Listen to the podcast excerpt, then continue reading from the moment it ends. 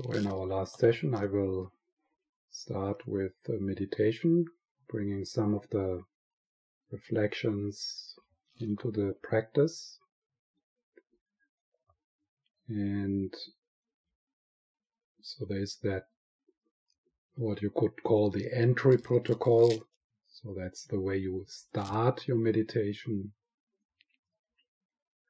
in the Tibetan tradition, you never just, you know, sit down and then you meditate, but there's a bit of a process to get ready. And here we have emphasized the posture and taking your seat and the checking in.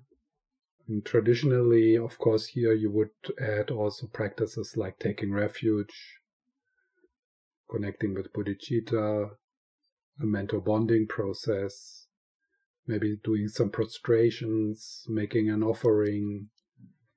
So you, you kind of play your your way into the meditative state with some practices and that can be very individually maybe you like to do some yoga before or you know so anything which uh, yeah makes your body settle, your mind and your heart open. And then different aspects of this practice is the awareness that everything you experience is within consciousness, like a dream.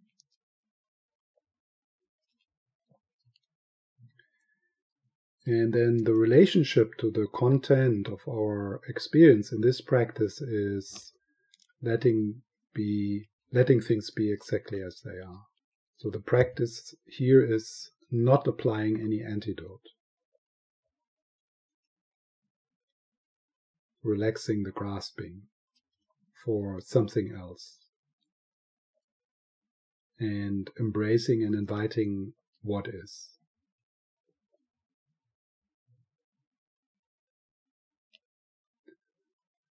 So then there's the insight into the insubstantial, insubstantial nature of the appearances, the impermanence or non-static nature. Trying to experience what you experience without labeling, without stories, without words.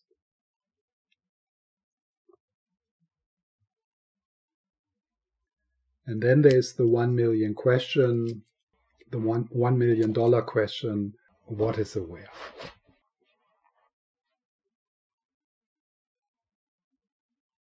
And then pausing, resting in in an in a glimpse of the underlying presence, the underlying vastness, the underlying groundlessness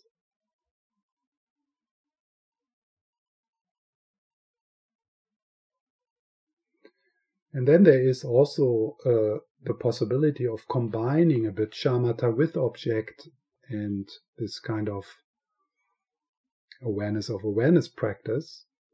And that is, you know, when things become too too much, too overwhelming, if you get too much entangled, uh, that you have a bit of an anchor you can return to. So that could be the breath, that could be any any sensation in the body, pleasant or unpleasant, so that you a bit, so like with the image of sitting on a mountain and looking into the landscape, while you're doing that, this, there's also the, the sense of groundedness in the in the mountains. So there's a bit of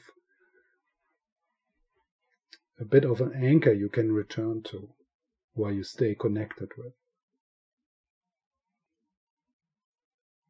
So let's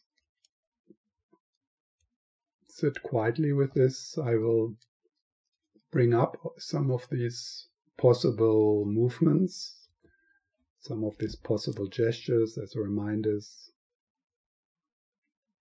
So, assuming your seat with an appreciation that we are doing this together, not only the participants now in this field, but with us.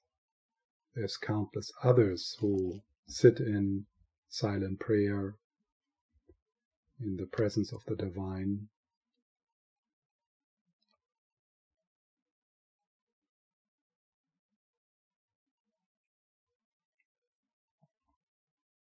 Then either with open eyes or closed eyes, you shift into present moment awareness, which is also a shift from the head into the body.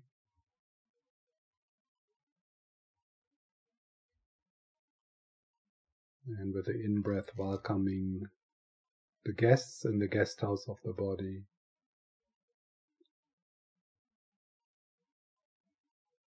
And with the out breath, letting go, dissolving opening heart and mind and body. And with that, softening the belly and the shoulders.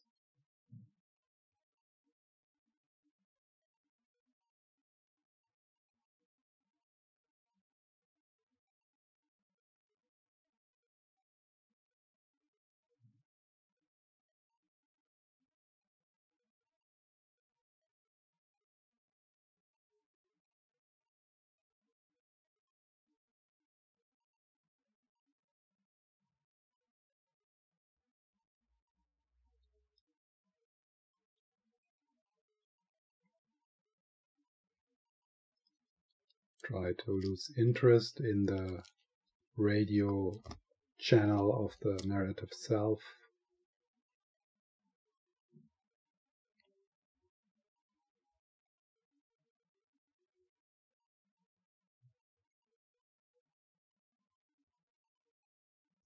Being aware that whatever we experience right now is experienced within consciousness, within awareness, within mind like a dream.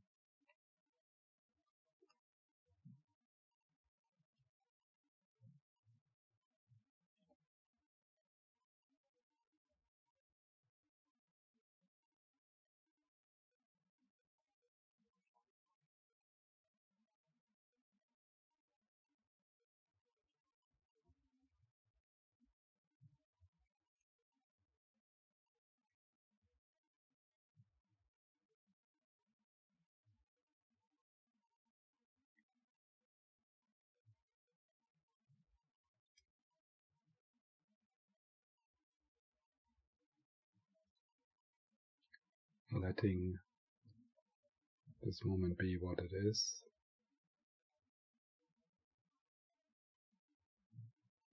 And resting in the midst of your experience.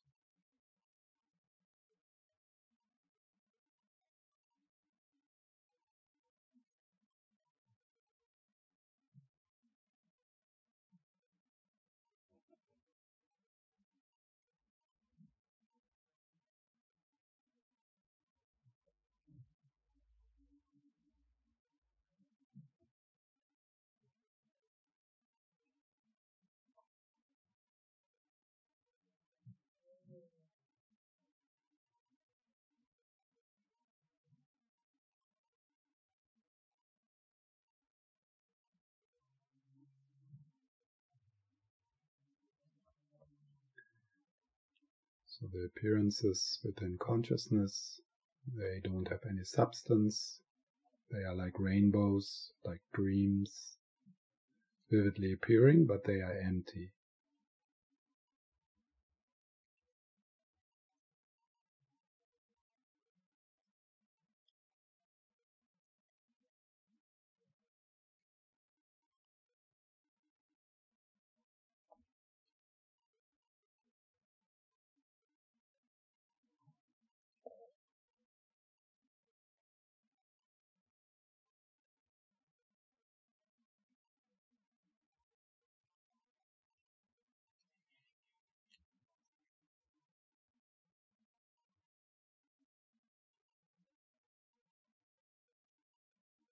But isn't there also something else, something bigger?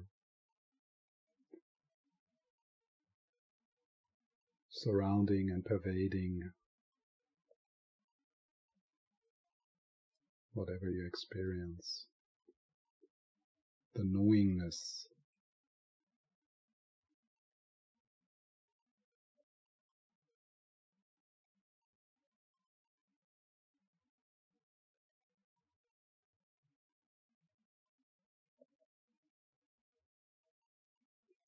So there's thoughts, and still there's vastness, and there's feelings, and there's vastness. And there's sensations in your body, and there's vastness. There's plenty of space for everything to come into appearance and then dissolve back into that space. And you rest as the space. The heart like the sky.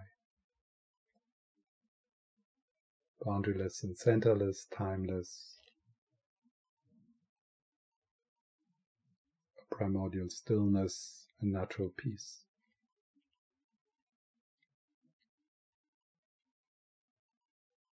In the nature of love.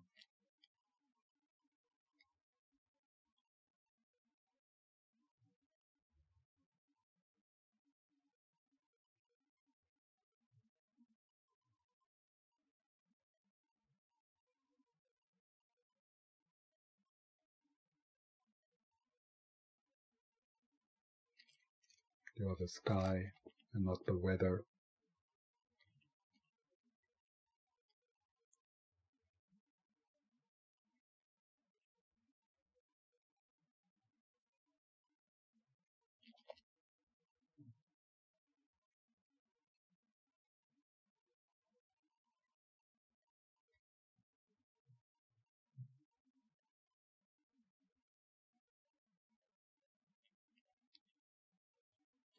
You're the mirror and not the reflections.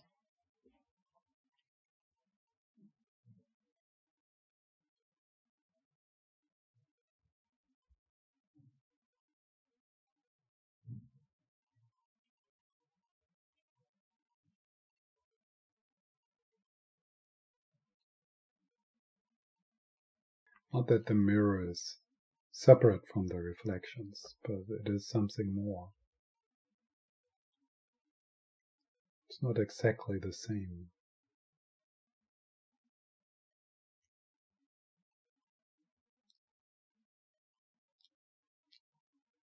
And then you rest, doing nothing, no further to go, just being here, not knowing what here is, not knowing where here is, not knowing who is here, just here-ness, nowness, suchness.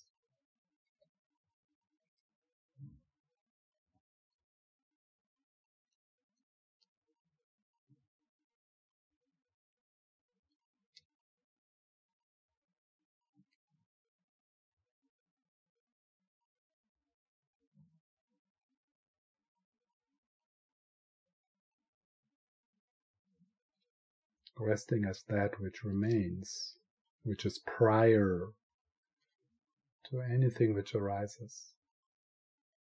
Something which is prior to anything which arises and remains when things disappear. Resting right there.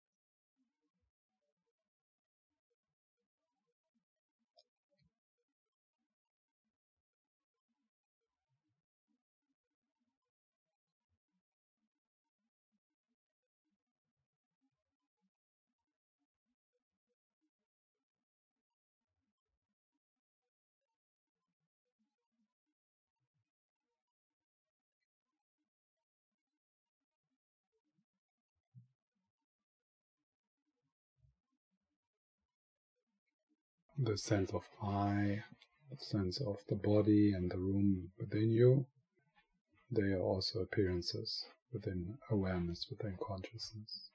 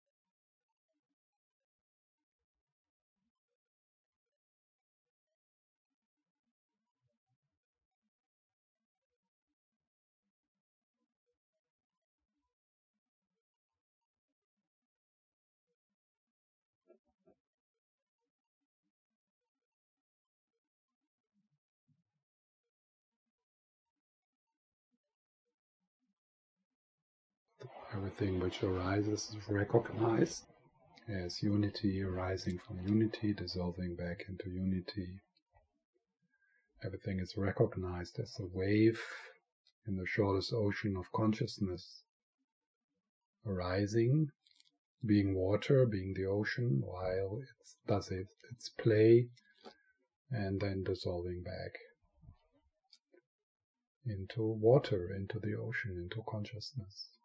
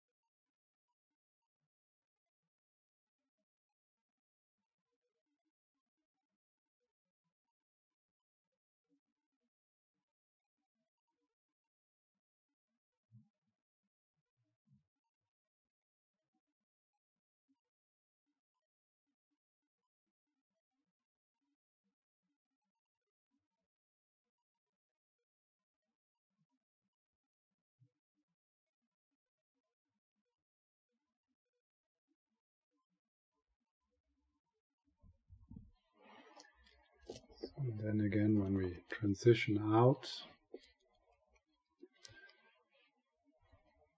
a sense of that the meditation is not finished. And just take your time and the content of your experience changes.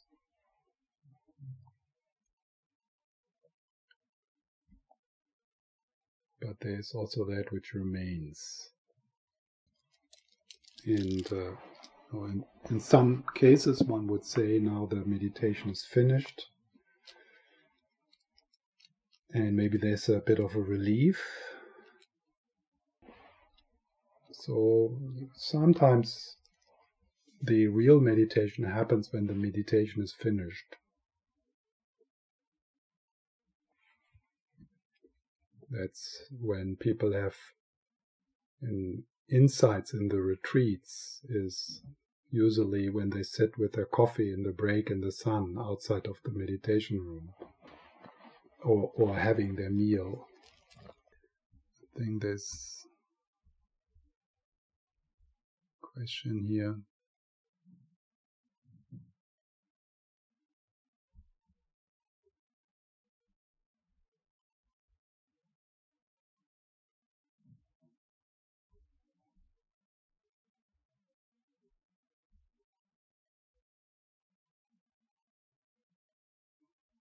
Yeah, so the dip in the ocean, giving an experience of total awareness and border, borderlessness.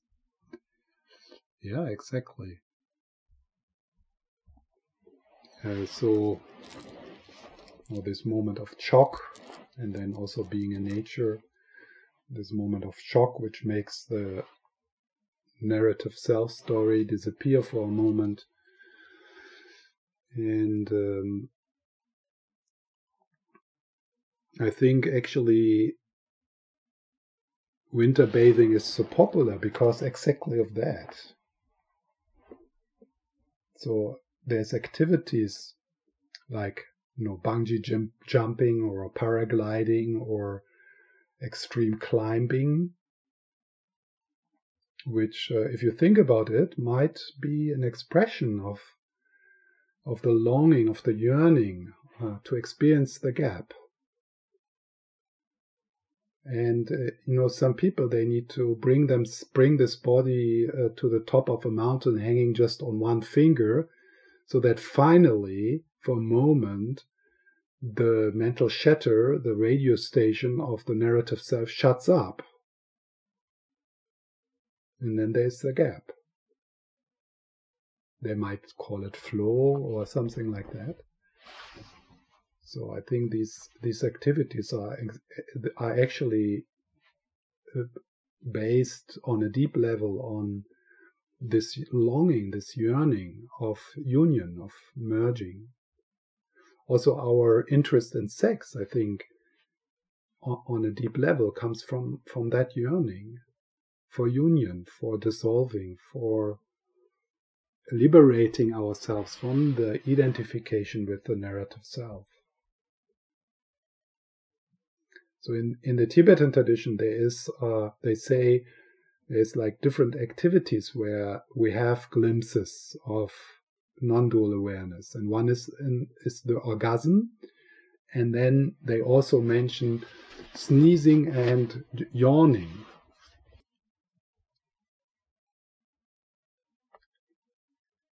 So, of course, if we would rely only upon hanging with one finger on a mountain, uh, and some people say that. I mean, you know, so, some people say to me, you know, I, I don't need to meditate. I, I I take walks in the mountains, and that is meditation. Yeah, maybe, maybe, uh, but I still think uh, in between dipping into the ocean um, it might be good to also have a meditation practice and you know all the stuff uh, I have been talking about. So that these experiences, these glimpses, which then arise in these situations, that they can be appreciated and you know and also we want to have access to non dual awareness everywhere, even in the most boring environment, the, the most opposite to dipping in the ocean. But dipping in the ocean and experiencing this shock and this temporary pause of the narrative self is definitely one of the many uh, conditions which might help us to deepen the familiarity with non dual experience. So the next question is about uh, feeling of overwhelm and being stuck in meditation.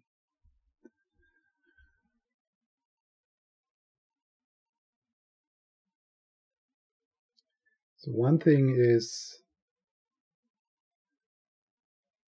uh, being creative to uh, to find your way and not putting on a straitjacket of a certain practice or posture which somehow right now are not supportive. To the contrary. So it could be that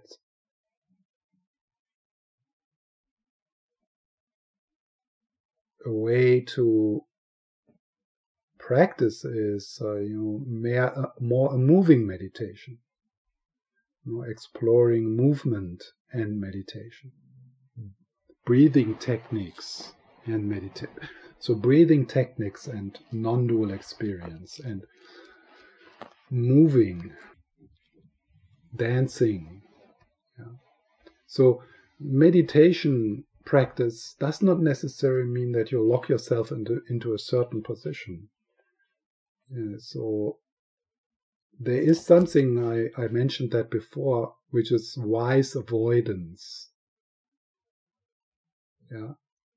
So some people would say, so you have resistance, like, just I will just stock stuck you into the posture and you will just sweat and suffer and uh, and you just stay there and in in the end there will be a breakthrough but i don't believe in that. So i have more an attitude of respect towards resistance not as something which needs to be broken but that in resistance or intensing towards something that there is also wisdom. I mean resistance intensing towards something is a protector.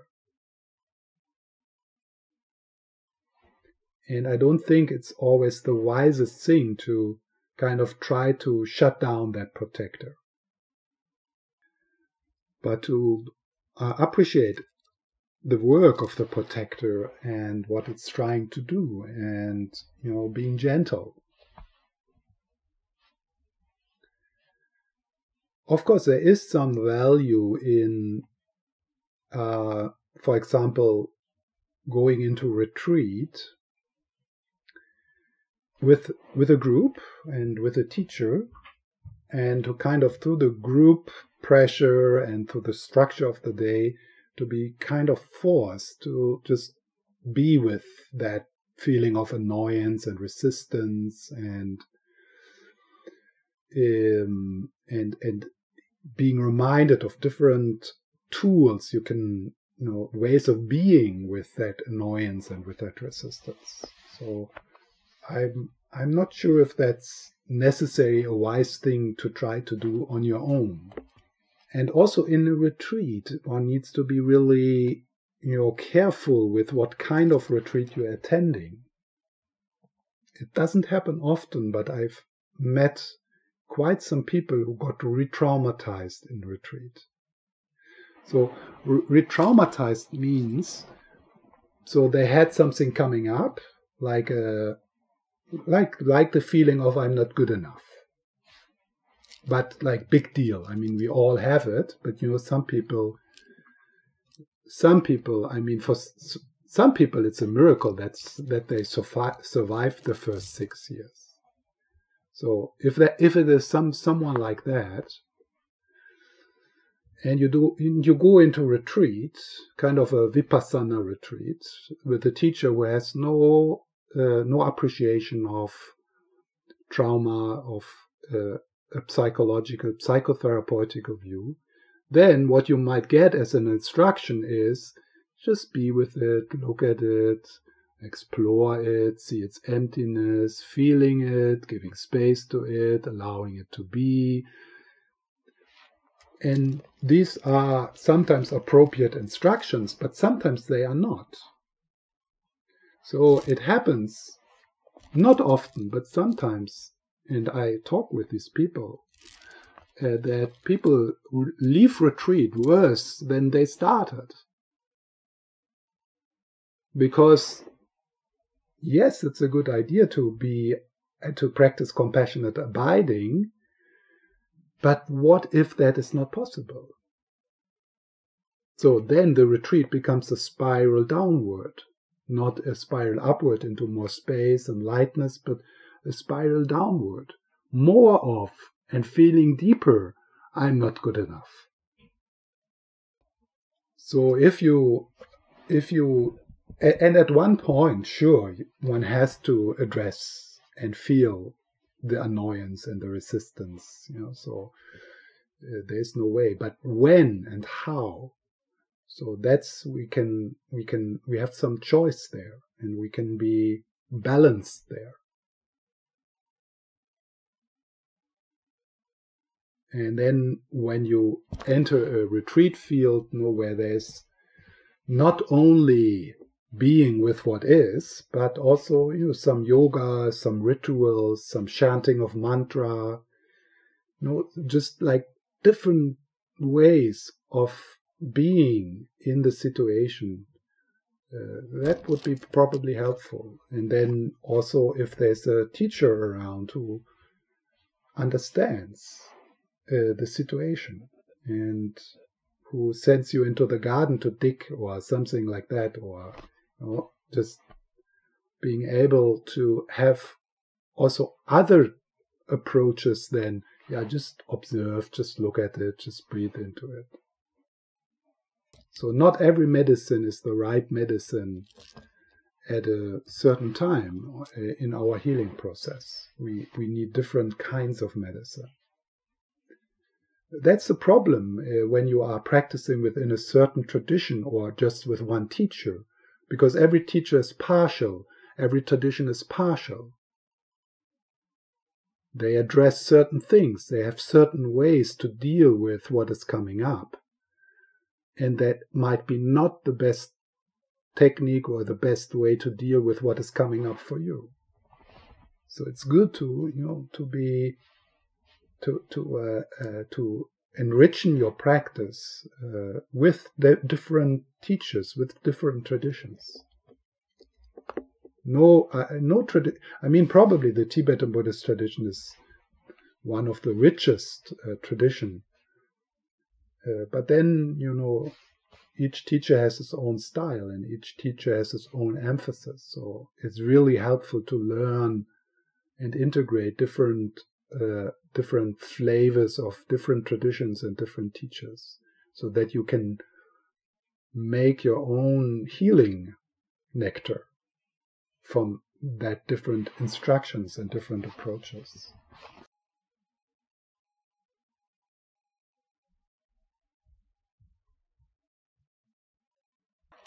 Yeah, so how to trust the process of another person in a relationship, maybe how to contribute to that process.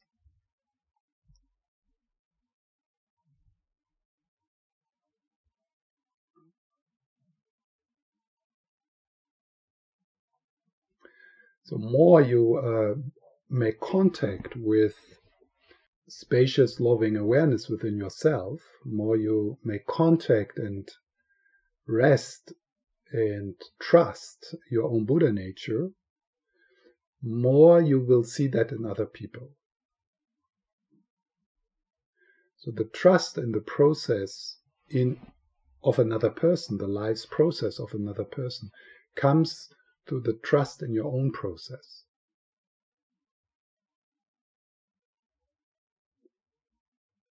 So then when you look at another person, you not only see the mess, which you might want to fix or control, but you see the underlying clarity, the underlying potential at the same time. It's not like denying that there's also the mess, but you have an unshakable faith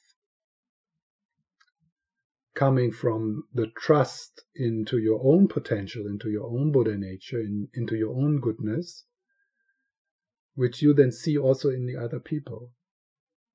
So you kind of for, you, you look from a deeper place beyond the facade of the relative being into what you and he or she really is.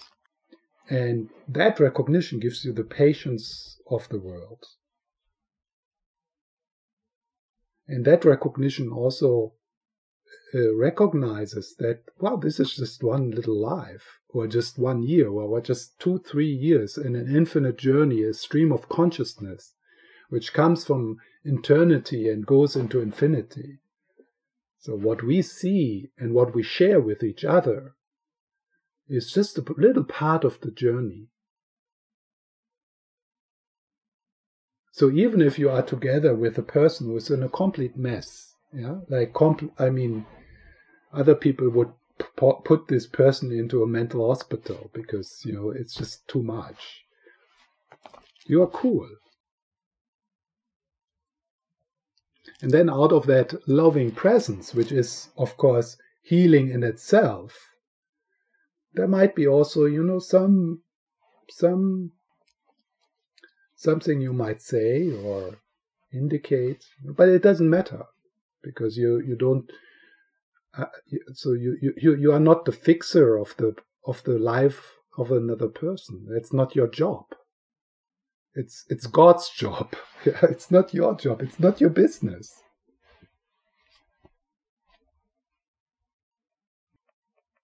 The same is true with children. Yeah.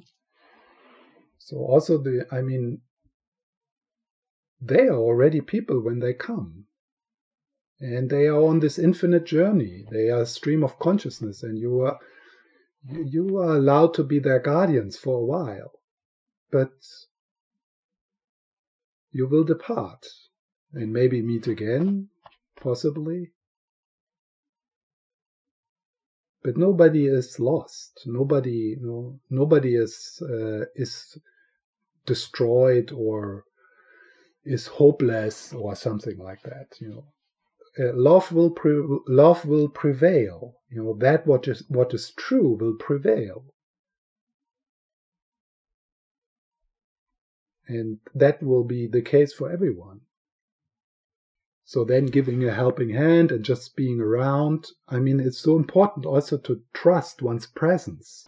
It's just trusting. Yes, I don't know what to say. I don't know to. I don't. I don't I don't know what to do with this mess. I have no idea, but I'm here.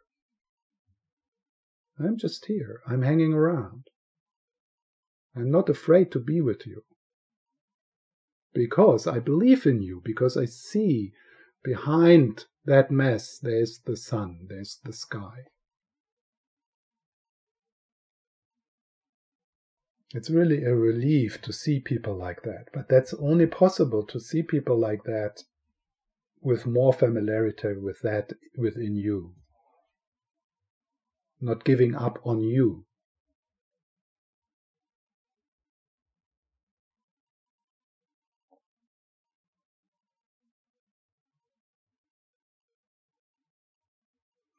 And it's amazing the amount and the intensity of pain which can be held by loving awareness.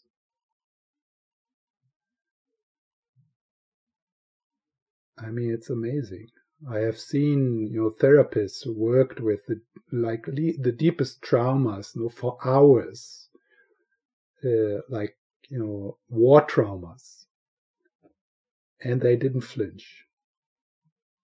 They just kept a loving presence and they were not afraid. So inspiring.